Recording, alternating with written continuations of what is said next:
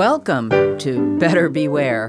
Here's your consumer watchdog from W F H B Community Radio with the latest information and helpful hints designed to keep your head out of the clouds, your feet on the ground, and your money in your pocket. Every time I go out to your place, you gone fishing. Ah, you know. But there's a sign upon your door. Uh-huh. Gone fishing. I'm real gone, man. You ain't working anymore. Could be. Der Bingle and Satchmo, that's Bing Crosby and Louis Armstrong, in case you're culturally deprived, had a hit record about fishing back in nineteen fifty-one. But today, the meaning of the term and the spelling have changed. Phishing, spelt with a P H, is a cybercrime on the rise. You get a fake message on email, on your phone, as a pop-up window in your browser that looks like it comes from a legitimate source and wants you to respond.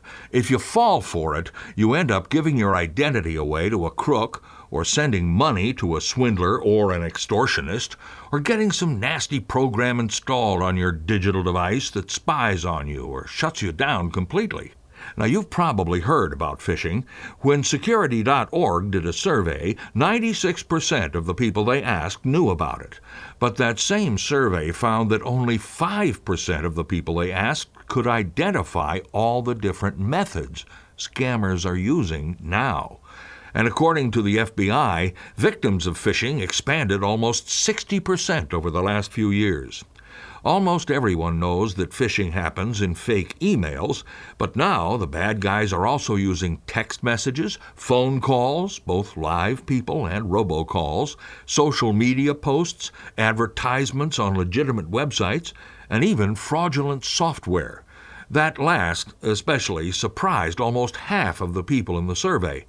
Computer programs or phone apps you download, even from the major app stores, may work exactly as you expect, but also trigger phishing messages, and you fall for it because it apparently comes from a program you've installed.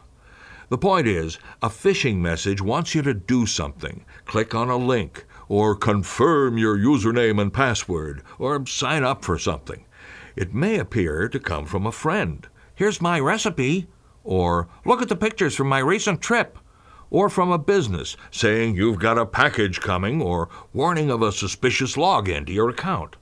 To stay safe, stop, think, and look. Do not click on any link that comes in an email, text message, or social media post. Instead, contact the apparent source directly using the public phone number or address or one you've used before, and make sure it really did come from them. And you do keep your software updated and use a good antivirus program, right? Most of all, be suspicious of any communication you aren't expecting, or you just might get hooked. Oh, yeah! I'm Richard Fish for W F H B News and Public Affairs.